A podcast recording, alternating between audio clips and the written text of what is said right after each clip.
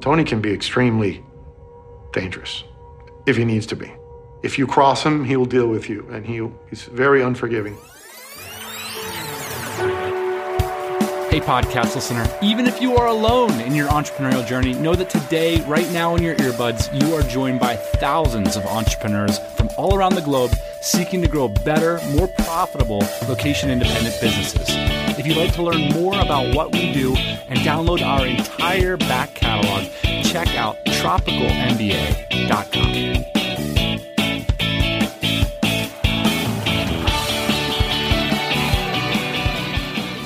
All right, happy Thursday morning, everybody. Welcome. Thanks for clicking on the TMBA pod. I'm here joined as always by uh, my business partner, the boss man, Hello. otherwise known as Ian. How you doing, Ian? Good. This week's episode is going to be a continuation from last week, Ian, where we got a lot of questions from the audience about business ideas. And I thought it would be cool for us to fire up the mics today and just hang on some frameworks for thinking about how to get started with new, more profitable business ideas, walk through some examples we know in real life of how this works. And maybe who knows what'll come out if we just sort of hang out on this idea for an episode. Maybe some listeners today will walk with some profitable ideas that can go to work for them in their entrepreneurial journey. Before we jump into all that, just uh, some stuff at the top here. I've been getting texted kind of all week. There's almost like a 2021 location reckoning happening. I don't know if you've noticed this in sort of your inboxes, but people are like, where are you going to be? What's going on in Austin? Are you coming to Thailand? And uh, I thought I'd just talk a little bit about 2021 location stuff because having spoken with so many listeners from all around the world, it, it does seem like we've gotten a pretty good deal here in Austin, Texas for the pandemic itself, and certainly relative to many other places in the United States. And, you know, as the weeks roll on, as people get more comfortable with COVID and safety practices, I'm seeing more and more entrepreneurs starting to get together in person to swap ideas and, heaven forbid, meet some new people. So that's all to say that uh, a lot of listeners have asked me what I'm up to in the first few months of 2021. Austin is the answer, and Austin has been uh, a pretty amazing place. We've just talked about a lot on the show. I thought I'd just reiterate what an amazing place for entrepreneurship here in Austin, Texas. Yeah, and it's a great place to be during a pandemic, obviously, too, Dan. You know, the policies are a little bit looser, and not to say that they're less safe, but you can go to parks and be outside and meet with people. Like, that's a legal thing that you can do in the state of Texas, which I find to be acceptable. Man, like, I don't know about you, but like, basically, we're entering year two because this started uh, basically about a year ago, the pandemic. Yeah. And so we're like entering year two, and I'm like, uh, could this be like the same thing three or four years from now? Like, could we be on like year five of this and just be like, yep, couldn't really travel, couldn't really do much? Like, we're entering year two, and it seems like we haven't made much progress. I mean, these vaccines are rolling out, but now I'm hearing about second and third strains. When can I go to Spain? Somebody tell me. Speaking of in the future, I recently received my Thai Elite Visa, which is one of the biggest investments I've ever made in my life, Ian. And I know a lot of listeners of this show like to spend a lot of time in Thailand. For me, it's typically an every winter kind of routine, a habit that so many of us in the listenership, we all go there and we meet each other and have business ideas like we're going to have today on the show, except we do it in person in cafes. And, you know, I genuinely feel like even though I won't get to use that visa here for the next few months for sure, I have hope that that, that was a good investment and that'll pay off for us in the business over the next five years. First of all, for those that don't know, what is the Thai Elite Visa? What does it afford you? How much does it cost? Yeah, and I'm going to drop some just information about it because I know like second passports or visas are such a big issue in the community. This is something I had been eyeing up for years, Ian, and there was a price increase at the end of this year for the Thai Elite Visa, which at the minimum level allows you access to the country for about six years. Basically, meaning you can just show up, you don't have to check in immigration, you go through the speed aisle. They have some cool little perks like access to, you know, the priority line at the airport. They pick you up in a you know a big van when you show up, and they do some kind of VIP stuff. But most people are into it for the unfettered access to the kingdom. And I think the other thing that people don't really realize about Thailand is it is relatively easy to you know be earning abroad and living in Thailand and establish a tax residency there that isn't too oppressive on your primary business. And so there's a lot of benefits, not just access, but benefits for entrepreneurs as well who are interested in spending a lot of time in Thailand. So the entry level price for the Thai Elite Visa as of the end of the year was around 16 to 17,000 US dollars. It sounds like a big price, Ian, but there's two elements to it. You can offset that cost over the course of six, six and a half years just with visa runs and logistical expenses. However, there's also potential tax breaks as well involved. And so, for a lot of people that invest in this visa, it is genuinely a profitable endeavor.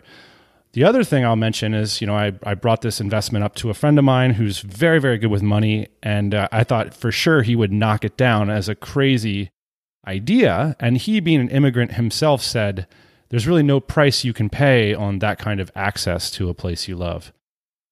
And one of the cool things about the Thai Elite is it has a long track record. It's not some new fancy idea that the government recently came up with. There, it's been around for many, many years, and people have been having success with it. And you can Google around and check it out. But I thought I'd bring it up because you know people ask personally about our locations and what we're up to, and basic game plan for 2021 is to keep those fingers crossed for an all-time amazing DCBKK in October. But in the meantime, we'll be hunkered down here in Austin, Texas, meeting as many entrepreneurs as possible. Before we do this, is there any DJ updates you want to drop in here? Yeah, we could give a couple basic updates. DJ is uh, Dynamite Jobs. It's a site that we've been operating for the past couple years, but now we're starting to develop the software side of things. So January's been really interesting, man. As you know, we might double, triple, quadruple our revenue from the month before. As double is what you would say, and quadruple is what I would say. Yeah. So let's just call it a clean triple. I've been like asking around within our team. It's like, hey man, uh, do you think this is real or is this just January? Everybody's like hiring. It's gonna be a ride this year, dude. I'll tell you that right now. On the software side of things, though, which uh, our guy Simon is working on, it's interesting because you know a lot of our revenue is coming from like services. Yeah.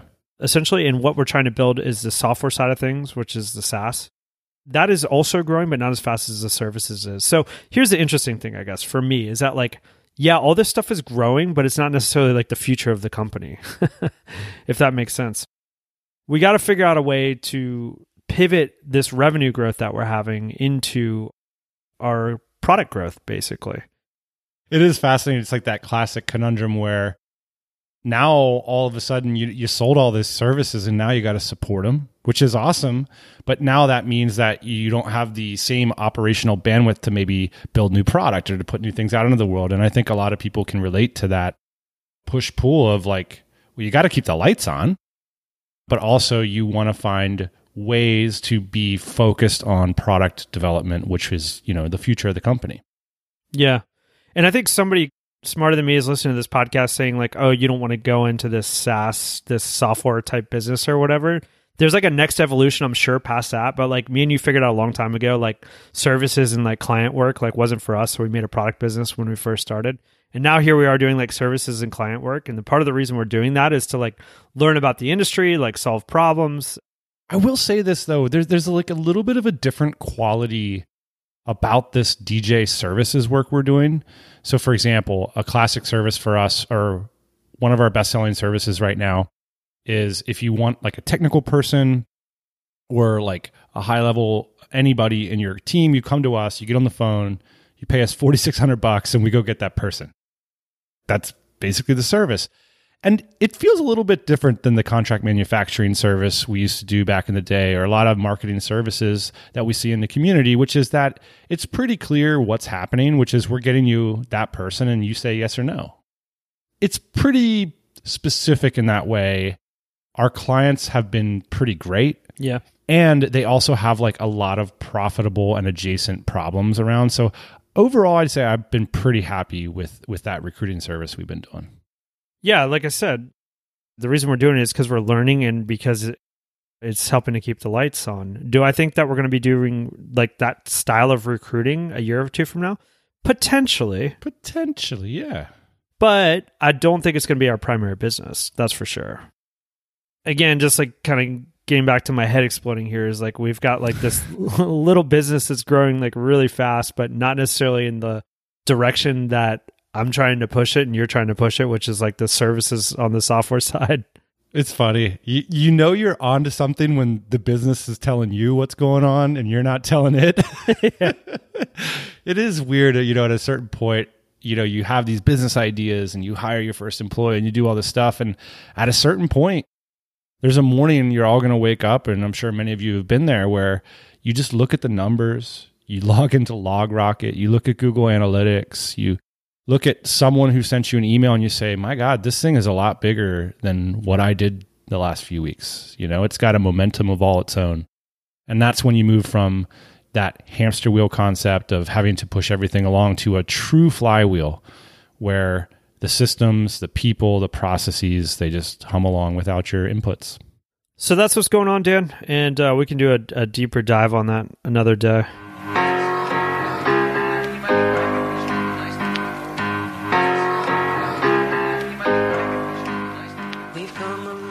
All right, Ian.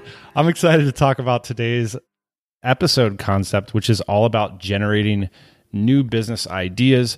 Something that to me was like this crossing of the Rubicon ability, where I remember, you know, earlier in my life wanting to make money so much and assuming that that somehow that money was attached to a business idea, right? Like I need like the business idea was the thing. Gotta have an idea, man. How can you make money without an idea? Exactly. I mean, because I needed the money very badly. And so there was like it, all of that anxiety about money was just focused on this thing called a business idea. And I just thought that, well, when one of those comes along, these money problems will be sorted out. Well, I turned out to be pretty wrong about that. And today we want to present an alternative approach and framework to thinking about profitable business ideas and how they can solve that money problem. That might be at the core of your career. Well, Ian, today we're going to talk about four frameworks, most of which we've talked about before. But the theme of you know these January episodes for us has been really the fundamentals, and we talked about how for Kobe Bryant, focusing on his footwork, not necessarily the fancy new techniques or whatever, but basic fundamental footwork was how he spent a large deal of his training. It's the same deal in business. It's the fundamentals. It's like do you ever have this feeling, Ian, where when someone gives you a simple and elegant answer and you're sort of like, you wished it were more complicated and interesting? How do you lose weight? Oh, well, you exercise and you eat better. Uh, can you tell me about some kind of keto thing? like, it's like these simple fundamentals sometimes get overlooked for fancy new ideas. Mm-hmm. It's the masters who understand the basics. All right, so let's get into these uh, four fundamental classic frameworks. For those of you wanting to workshop a business idea, a lot of folks looking to get started with their first thing of their own, the first framework we're going to talk about in, with some depth is called RIP, Pivot, and Jam. RIP, Pivot, and Jam is kind of what it sounds like. It means you identify an idea that's already working in the marketplace. That is the rip part. Doesn't quite mean rip off. That's where pivot comes in. There's a bunch of different ways you can pivot an already profitable idea. Again, you're not trying to be a good idea person in a woodshed somewhere. You see something that's profitable, then you pivot it towards a new geography, a new market, a new approach. And the jam part is, you know, you just work your ass off with a, like basically every resource you can commandeer because part of what we talk about on the show and part of what we're seeing with dynamite jobs and just our colleagues and listeners is that building a business isn't rocket science ian but i do think the layperson might underestimate the amount of resource and intensity that goes into getting something off a hamster wheel into a flywheel. In fact, I think a lot of people who self identify as entrepreneurial and entrepreneurs also misunderstand how much resource it takes. In other words, there's plenty of businesses that can be hamster wheely forever. and that's fine. It's it's the amount of energy to get from hamster to fly. like that is something we talk about the thousand day principle. We talk about incredible amount of hustle and energy. Yeah, and by layperson, I was hoping you were you're going to say us. Use us as the example here. Sure. because uh, I think we underestimate how long these things take too. But like you said, there is a day when you wake up and you're like, "Holy cow!" Part of that is like putting your your ideas out there, your products out there, your business out there for long enough that people start to catch on to it. Rip Pivot Jam. This has uh, been a long-standing uh, idea here at the Tropical MBA, and when we are trying to dig up ideas of businesses that kind of go into these different categories, basically every single one of them goes into Rip Pivot Jam. Yeah, you can always identify that precedent case, repositioning that value towards a different end consumer in a different way, and then the enormous amount of effort to deliver on that promise. That is basically the three part framework to almost any business idea.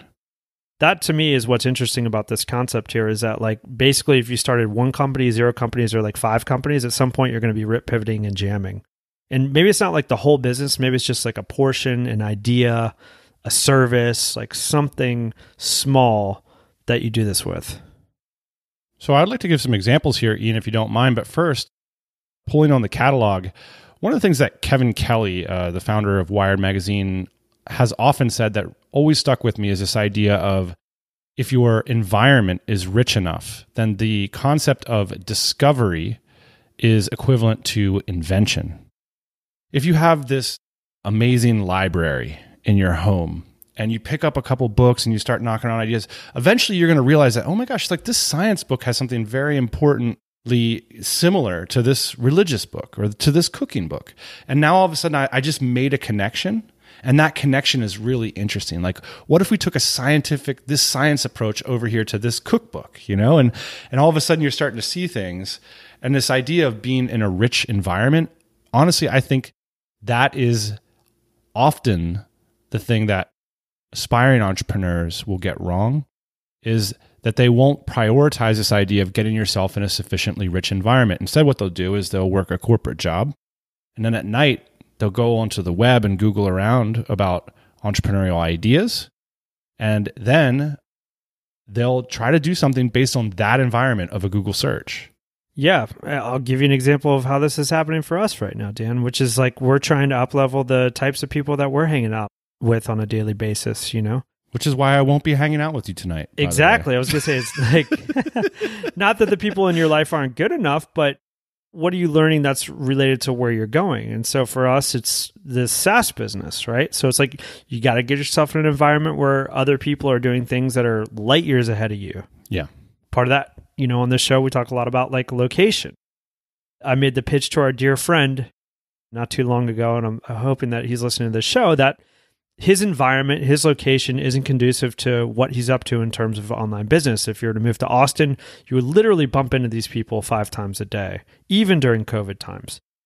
Right. And so this idea of like where do you find your rips, Ian, I think that there's really interesting places online. You can look at things like ad spend is a classic one you can walk through funnels that you see on social media. Like, is this a profitable funnel? What's going on? These are interesting, but not nearly as interesting as hey, if you sit down with someone who's running a business similar to what you would want to do, you can ask them, like, hey, what's an idea that you think would be profitable right now that you're not going to get to? Entrepreneurs will donate these ideas, these rips to you, so to speak. And then your job is simply to identify what your unique take or your pivot is going to be on that. How about we give some examples of, of how this can work? Yeah, sure. Previous shows like that we've recently done. Ship Hero, Aaron Rubin. The Ship Hero is such an interesting example of when you're in a sufficiently rich environment, which is Aaron was running a business. Okay, so it's one of these things like the rich get richer. Like once you get into the entrepreneurial world, you're going to find that there are so many business ideas that you don't know what to do with them. And one of the ways they come about is by interacting with frustrating business services. It became clear to Aaron that there had to be a better way to do pull and pick operations in warehouses, you know, because he had to deal with them for his product business. And this is where so many Rip Pivot jams come from is like, you're like, if only this business service did it this way, I now have the resources to do it. Therefore, Ship Hero, boom. He is absolutely doing an amazing job with that product. Let's take a look at Mark Brenwall, who came on the show earlier in the year with a business called Wad Nation. One of the things he identified was a super active Facebook group. And he thought, well, if I bought that Facebook group and then built products for that Facebook group, I could have myself a really successful business. That's ultimately what he did. One of the things you can think about as you're looking for rips and you want to maybe say this is a positional pivot, maybe we're wedging stuff into the concept here, Ian, but always the idea is that there are a lot of things in the world that are valuable that aren't necessarily attached to a business. A Facebook group with lots of people passionate about a topic is a great example of something that's very valuable. This is what entrepreneurs do. They see the margin in that value. They say, man, if like that Facebook group were attached to a good brand that had good products, like it would be awesome business, right? I put it out this way. Maybe the specifics will help the listeners to realize that there's opportunities like this of things that are valuable or interesting or that uh, attract people with interest, money, and the willingness to get involved that aren't necessarily businesses yet. And all those things are opportunities for us every day. Yeah. And for the entrepreneur, taking that thing that you can see value in, maybe it's that Facebook group, there has to be more than just that because it is what it is, right? As a Facebook group, it's like it's not being monetized. There's great conversations happening so there's value there. How can you take that to the next level where money is exchanged or where resources are exchanged for money or where some kind of money is involved in that interaction? It's got to be that interaction plus something, Dan. Yeah. That's why it's Rip Pivot Jam. Partially, if you're listening to this and you're sort of still having trouble figuring out what that idea is going to be for you, if it is true that like Rip Pivot Jam is just sort of this approximation of sort of how these things come about, then it might be true that, you know, getting that more rich environment might be that first step, that first business deal that you take on. I'll give you an example, Dan, of like in the online job space. Since we started this jobs platform, there's been like 10 or 100 other job sites basically where they list remote jobs. And there's also been like all these like Facebook and Slack groups where people are like basically looking for jobs, but everybody just keeps copying each other. And it's just like fun to watch, you know? Because they'll see somebody with like a Slack group with like a thousand people talking about how nobody has a job in there, and they'll be like, oh man, that's awesome. And then they'll rip it basically, and then they'll have another Slack community with like the same people talking right. about how they don't have a job in it. But there hasn't been any innovation, you know? Nothing has changed. You know, there'll be another like aggregate job site, and it's like, well, nothing's changed. I think right. sometimes people just expect like, oh, if I have the traffic, like I'll figure out a way to monetize it. But like you're just copying 10 other people that haven't figured out how to monetize this Slack community. You got to look towards the person that's figured out how to make money in that situation. 100%. And part of that is like talking to those people that own those businesses, you know, like, hey, how much money are you making? That's like a tough thing to ask somebody, but it's definitely worth it because if they're not making any money and it takes you a year and a half to build that community, you're going to be in the same position when you see, especially in the tech space, of people making a lot of money, like uh, one of our guests is here, Jesse Hanley from Bento Now. I think saw a lot of email marketing and automation tools out there and said, "Well, why are these things so expensive? Like, I'm a coder. Like, I could build something that doesn't turn. It's not some premium corporate." big dollar product or whatever and that became bento now so that's another way you can look at pricing i mean the idea of technology is that it should increase the amount of value you get for the price you pay. You know, you don't. Yeah. It's like in the internet marketing space, it's typically the opposite. You hear people say, "Raise your prices, find out the way to charge the maximum or whatever." Well, in technology, it's often like, well, maybe you're in a position where you can leverage technology to deliver a whole lot more for a whole lot less, and that can often be a really uh, strategic way into a business idea as well. In terms of uh, like Bento now too, like Jesse's got a huge advantage too because he's agile the people that he's competing with have been in the space for like years. They have teams of like 50 to 100 plus people. And like that's a big ship to move. Jesse's able to kind of like solve some problems a little bit more elegantly and, and more quickly. So there's definitely an opportunity there, like to go up against the big players. You know, the downside of going up against the big players is that they have a lot of resources. Right. And so you got to be careful kind of who you're picking a fight with and kind of related to that idea of like picking a fight with these companies with seemingly endless money a lot of them aren't making money. Meaning like their whole idea is to like go into debt basically. So when you pick a fight with somebody like that that has unlimited resources and they're like shooting for debt and like an acquisition, you're up against the giants. And like that strategy might not work for you if you're bootstrapped because you might not be able to catch enough wind in revenue where you can actually compete with them. Yeah, well, and that's exactly why this concept of in some ways I wish I didn't have to say rip so many times because it, it reminds me of rip off, right? Which it is, but you know, it's not suggesting that you rip off anybody. I just feel like I got to say that, but I think it's important that the concept means you have a precedent case that works financially for you. So you're actually digging into what the financial case is for the business and how it will work at your scale. That's part of the beauty of it is that you don't need to figure all this stuff out the hard way. These examples exist all around you. One example that was discussed on the show this year was Ian Horley with Hub Snacks. Basically, decided that for him personally, he was ready to productize his service business and saw what WP Curve was doing for WordPress users and thought, well, I can do that for HubSpot users. And that's just the sort of calculation that the concept of Rip Pivot and Jam can lead to. And tremendously successful business as well with Hub Snacks. Often, you know, that pivot is something that uh that you come up with. I remember, you know, just a simple, fun business idea. One of the a great business to own, Ian, is a beverage business. We started visiting Europe back in 2015, just as something fun to do in the summertime and we started enjoying non-alcoholic beer on the beach in the middle of the hot day with with all these amazing European cool people around us and I thought, "Man, this is so cool. This is a, such a cool beverage. I can't believe people aren't into this stuff in America, you know? Like this is a big opportunity." And sure enough, you got a local company like Athletic Brewing absolutely crushing it with an amazing product these sorts of ideas are everywhere when you put yourself in a sufficiently rich environment and you continue to hang around with people that understand and operate on these fundamentals. The idea that that is simply a geographic pivot. Hey, like this kind of product is huge in this geography. There's no reason why it can't be huge in this one. I'm just going to put my own personal, you know, unique touch to it and jam it out. You got to be careful though. You mentioned that uh, geographic constraint, Dan. A lot of times, like that geographic constraint is the reason why it's successful somewhere and not somewhere else. I'll like flash back like 10 years. We did these TMBA seminars, and one of the ideas that I remember from this is a guy had like this scooter cover basically, and he had been to Europe too. And he's like, Oh man, these things are everywhere. It's like a scooter cover and it has like a lock and all this stuff. That's right. I was like, Yeah, that works in Europe because everybody drives a scooter. In America, like no one drives a scooter. So, not going to work.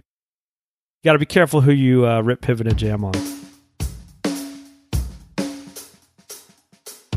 Everyone out there that is serious about productivity, and I know there's a lot of you, you're going to love this one. Today's episode is sponsored by woven.com. Woven is an all in one calendar that helps you manage and blend both your work and personal lives, enabling you to spend time on what matters the most. Yeah, squeezing the most productivity out of your hours. With Woven, you can sync all of your calendars in one place, including Google Suite integration as well as Microsoft integration. You can create and use scheduling links from directly within your calendar, so no need for third party scheduling apps. You can rapidly time block your week using smart templates. And the best part is you can track your time and gain insights into your week with built in analytics.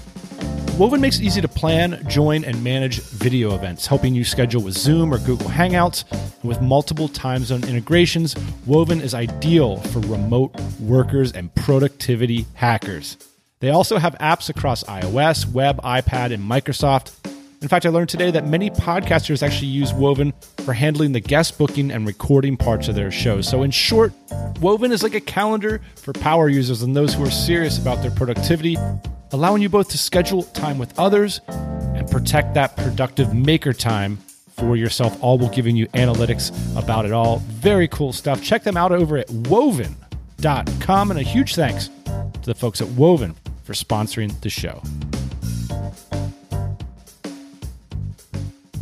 Let's talk about just three more frameworks.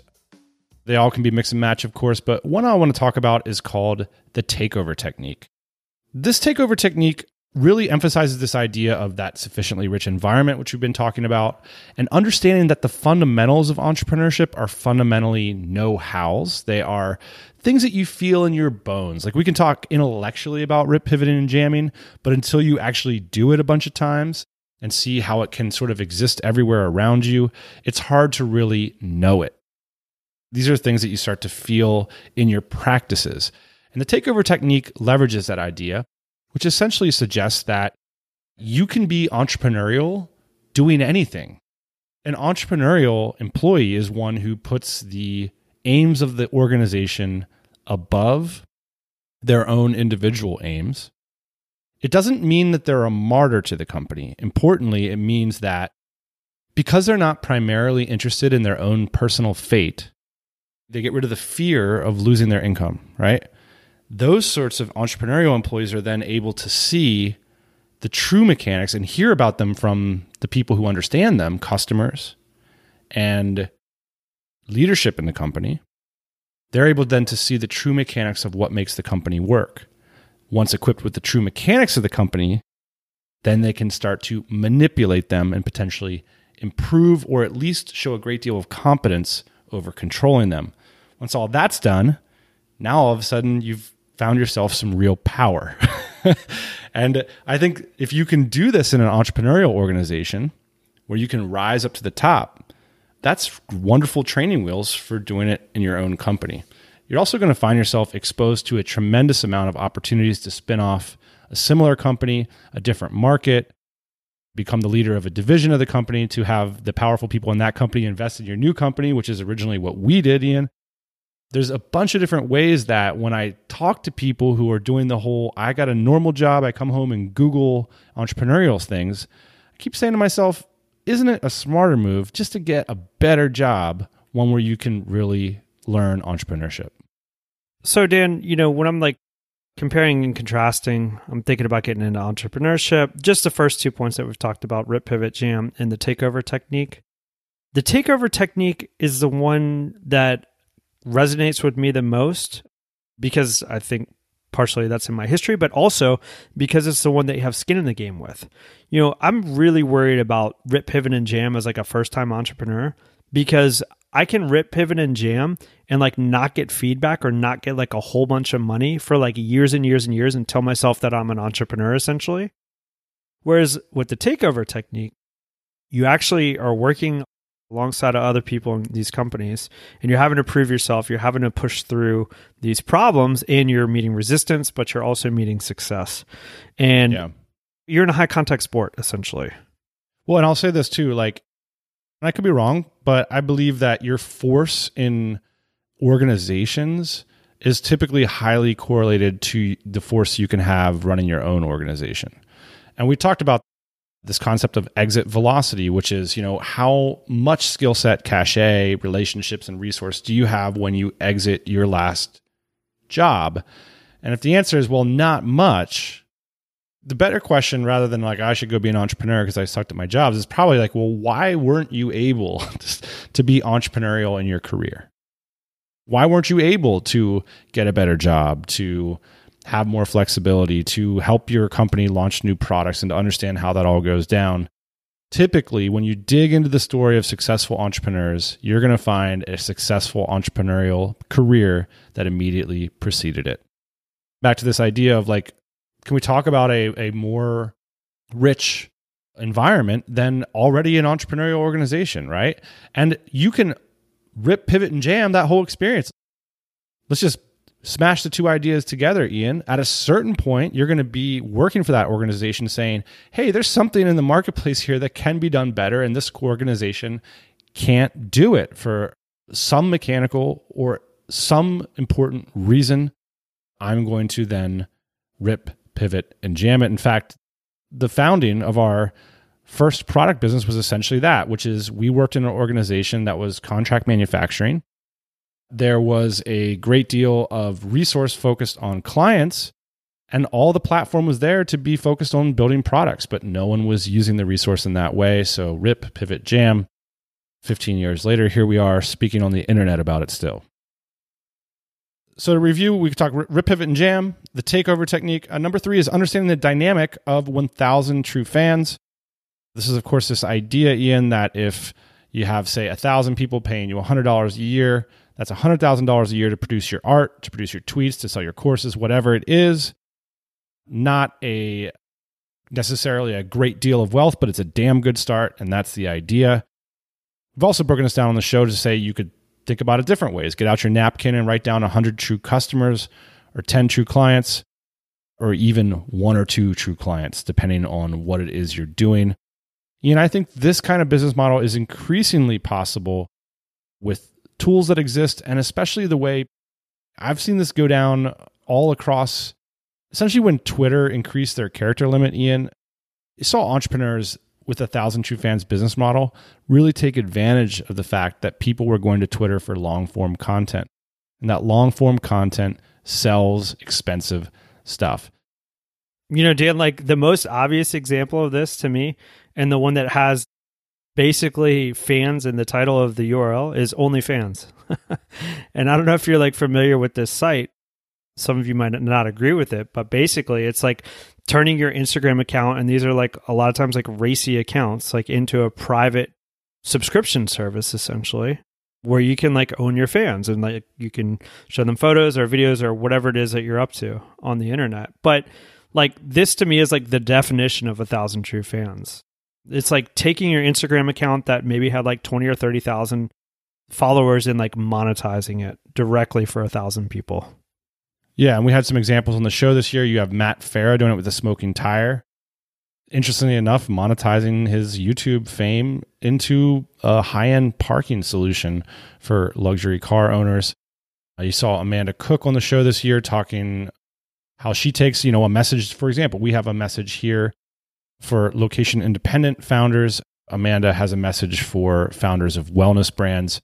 You see it with Taylor Pearson. Follow Taylor Pearson on Twitter. Follow his wonderful website at taylorpearson.me, sold a variety of different things against this sort of concept of him having fans, like people looking to Taylor to, I think he's done a great job of giving less smart people like myself access to really smart ideas. That's what Taylor Pearson's really good at. And eventually he worked himself to founding the Mutiny Fund, which is a similar concept, but a much bigger payoff, which is this idea of he's going to give less smart people, like myself, access to smart investment opportunities through his fund. Yeah, I'm not going to like give away Taylor's numbers. I'll like talk about somebody else, but like take like VCs for an example. The Twitter platform is like the best thing that could have ever happened to VCs. Yeah. Because they get to talk about this stuff all day long. And like when they say something that resonates with someone that has a hundred million dollar fund and that person invests in them it's like game over you know so i mean you only need so many of those right i mean you don't yeah. even you don't even need a thousand we mentioned it earlier like it's like this this concept of like you're looking for rips you're looking for stuff it's like there's a certain point like after the twitter character limit that went up that like the, the nature of twitter changed you know and like it was like months after and i was like going on there and i was like something's different around here. Why are people tweeting so much? I'm a little bit slow to the game. It's like, oh, because they're making so much money off of it. That's why they're doing it. That's right. I mean, you know, this doesn't necessarily work for people that are like reviewing headphones, although I'm sure you could have like an Amazon affiliate page.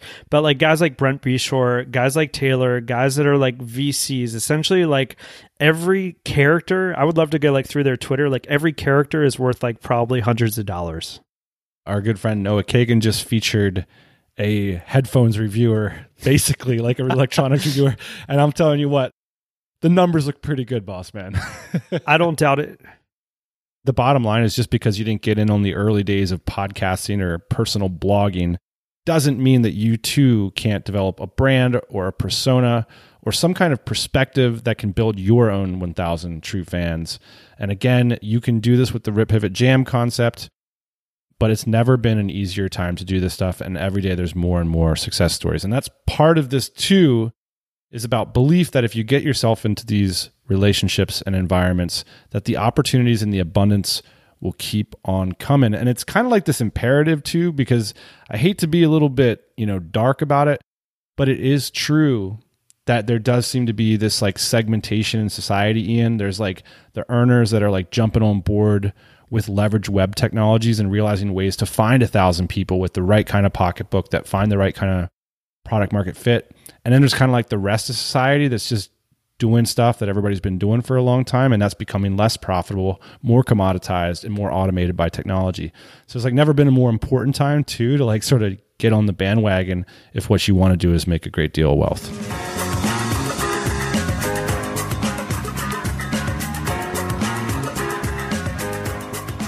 Final bit, I want to just toss out this idea of becoming a deal master. You know, we've done a bunch of episodes about this concept. If the concept of finding value or precedent case is a little bit vague, one of the easiest ways to get yourself into the entrepreneurial mindset and business idea mindset is simply finding margin. Where does it exist? How can you find it? What are reliable systems that you can do to find margin? So we've talked about the example of trading automobiles on the show. For example, there's ways you can search out automobiles that are undervalued on Craigslist and other platforms, resell them for more, even drive them in the interim. There's opportunities like this with any asset class all around. You know, I got into watches many years ago, Ian. You click around a few times on the web, and all of a sudden, there's all kinds of watch trading opportunities going on online the opportunity is probably to sell the course actually that teaches people how to trade watches. Yeah. You talk about we had uh, uh, Rob Barber on the show who does this with domains. You know, you take asset plus a little bit of knowledge, focus knowledge, plus a little bit of systemic deal flow review and building. So what, what you got to figure out how you're going to review a lot of deals and what the system for reviewing them is. You, you bundle those three things together and you're a deal master. And that's pretty much the quickest way into business. The idea essentially is how do you get deeper into these networks? Because, you know, that's like surface level stuff is like, oh, I bought something on Craigslist and then I like sold it on eBay for like 15%. That's okay. That's a lot of hustle. Essentially, though, what happens when you become a deal master is you like you get entrenched like deeper and deeper into these networks you know, we are watching uh, this show that I highly recommended to you. It's like one of my favorite shows of all time. You know what I'm going to say? yeah, I have it on my list. Operation Odessa. Like these guys are my heroes in a different life, right? So it's like you got to watch the show. I'm not going to give it away if you haven't seen it before, but it's basically it focuses on these three characters and they do some insane deals together. They don't have like a bunch of proprietary IP or anything like that. They're just purely hustlers looking for margin that is deeply entrenched in relationships. I'll give you a heartbreaking example of this that happened to me yesterday, Dan. I got a call about five vintage Porsches. And the cool thing about that call was the reason I got it is I actually own a vintage Porsche now that I got that I unburied from my neighbor's yard. And so now I have a little bit of insight and understanding into these cars. And so somebody called me and they said, Hey, I got these five Porsches. I go to their house, literally a container full of parts, all these Porsches. But I'm in a unique position now because I have a little bit of domain expertise. And so I got to kind of figure out if there was margin in this deal. The, the reason I'm telling you that story, Dan, is if you're going to become a deal master, on the surface, it just looks like a couple percentage points, you know, buy low, sell high. But the real advantage here is like getting deeply entrenched into these relationships where you get real deals where you can like 10 or 20x your money. And that's cool. And ultimately, you know, this is just an idea of how to get into business sooner rather than later. I think the big wins are getting in as a deal master and then using some of the other techniques to figure out, okay, this is how margin is systematically representing itself. Now, how can I build margin? How can I build value and then sell that? And that's pretty interesting. I mean, a classic example is like there's a common example of finding margin where people will sell cars that have like technical problems and technical problems are like expensive to fix but you have a cheaper way to fix them so now they're worth more to you than they are to other people. But now the interesting part is like okay now that i know how to do this maybe now i can sell that value of the technical problems for cheaper or maybe now i can sell a course on how to flip watches because i've flipped you know 100 of them or whatever. That's kind of that concept of coming in and figuring out how to like build value out of your ability to systematically spot margin. Yeah, and like you said, like eventually, a lot of times for uh, deal masters, like it becomes about like writing the course or like selling the book or like figuring out a way to like leverage your time even more. But if you're like just getting into business, like I think this is one of the best things that you can do because there's a lot of friction. You have to ask people for money. You have to negotiate with people. It's like very uncomfortable for a lot of people. 100%. And so I think it's a great way to get some skin in the game early and, and learn about how these transactions happen. Even if they're at uh, low volume, low scale, low margin, all that stuff, it's still worth like having these conversations with people because if there's one thing I've learned like in these deals, Dan, just dealing with cars and things like that, is that basically like people fit into like five or six different archetypes and like the reason people are buying or like fell into money that's also like five or six different archetypes. And you have to do like 20 or 30 deals to figure out what these patterns are but once you start to establish what the patterns are in the deal master world your doors are wide open. You can spot a deal a mile away you can spot a buyer a mile away. Everything gets much easier but you do have to put in like we said at the beginning of the show, kind of your time and learn the fundamentals to getting along in this type of business. And we'll close it with that, Ian. I, I really like that you brought it back to the fundamentals and especially that idea of being in the game and doing awkward things. There's part of me that thought, man, if this doesn't feel at least a little bit awkward to you as you're doing these things and you don't know those patterns and archetypes through hard won in person or on the phone, email, whatever, real interactions with people, you're probably leaving a ton on the table in terms of your entrepreneurial progress and how fast you can go along. Like typically there's a high correlation between entrepreneurs who are seeing a lot of success and their and their willingness to put up with a lot of that interpersonal pain that we feel when you know we challenge ourselves in situations to try and persuade someone to try and do a deal to try and let us have some margin from it all these sorts of things are what's required often to get business done and certainly to move it along a lot faster and again, like if I were to take this idea of being in the game and putting yourself through awkward situations, this is the reason why that takeover technique, which was number two today, this is often the reason why people aren't willing to execute that strategy because, oh, well, finding ways to like be a true player in this organization would be like awkward. I have to assert myself and like people might critique me and stuff. And it's like, well, yeah, they are going to critique you. And I'll tell you, they're going to critique you when you run your own business too. And it's something I'll often share a little personal anecdote. Sometimes, uh, you know, someone will critique us, what we're doing, and I'll sit there in my car as I'm like driving to the grocery store or something or going around and I'll be like, man, that, that kind of hurt. You know, that hurt that uh, they said that negative thing about us. Is it worth doing something about it? Is one concept, is one one idea. And the next idea is like if one person's saying it, there's a lot of people saying it. There's a lot of other things like that that people are saying that are negative about you.